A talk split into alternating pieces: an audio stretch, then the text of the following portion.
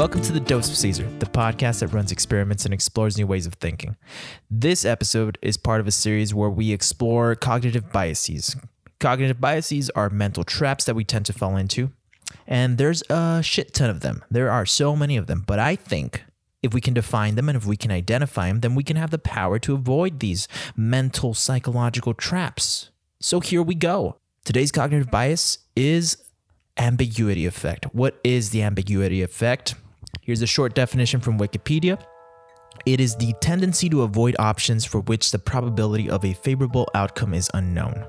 The longer definition is that the ambiguity effect is a cognitive bias where decision making is affected by a lack of information or ambiguity.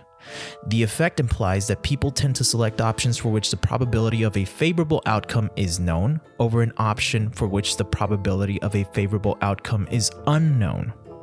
You get it? I kind of didn't. So here are some examples. Um, these examples are going to come from the decisionlab.com, which is a fucking awesome website that I just found. The first example is on medicine. In medicine, both doctors and patients can exhibit the ambiguity effect. Doctors may hesitate to recommend a treatment that they are unfamiliar with, even though it may be in the patient's best interest. Patients, on the other hand, may be unwilling to receive treatment that they feel they lack information about, making it important for doctors to ensure that they explain the recommended treatment plan clearly and without using jargon.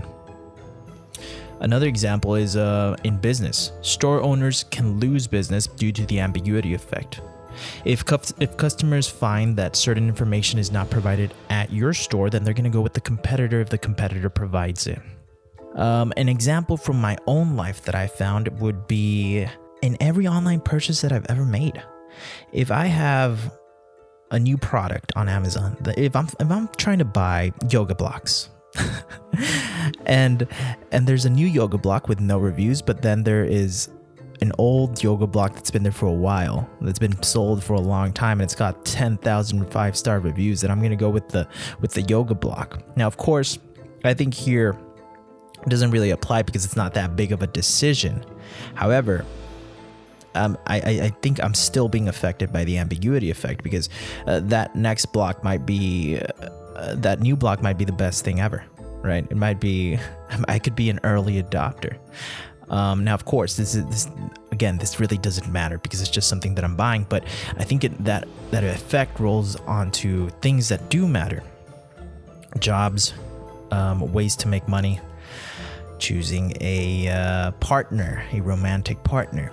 So, why is this effect important? It compromises our decision making by making us feel that we are making a reasonable choice. However, a reasonable choice needs to be based on reason and not just the fear of what we don't know.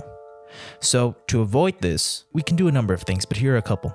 We can clearly point out the information that we don't have about the ambiguous option, and we can ask the question, What don't I know? Right? Because usually we just we just have the feeling of oh I'm gonna go with the safe safe option. No, no, no. Before we go with the safe option, let's think about this. What don't I know? And then we should lay out the potential benefits of going with the ambiguous option. And I think that will make us a whole lot better at making decisions. So now you know about that mental trap. Reach out to me on Instagram to let me know your thoughts and your experiences with this psychological trap. We'll talk to you next time, and thanks for listening.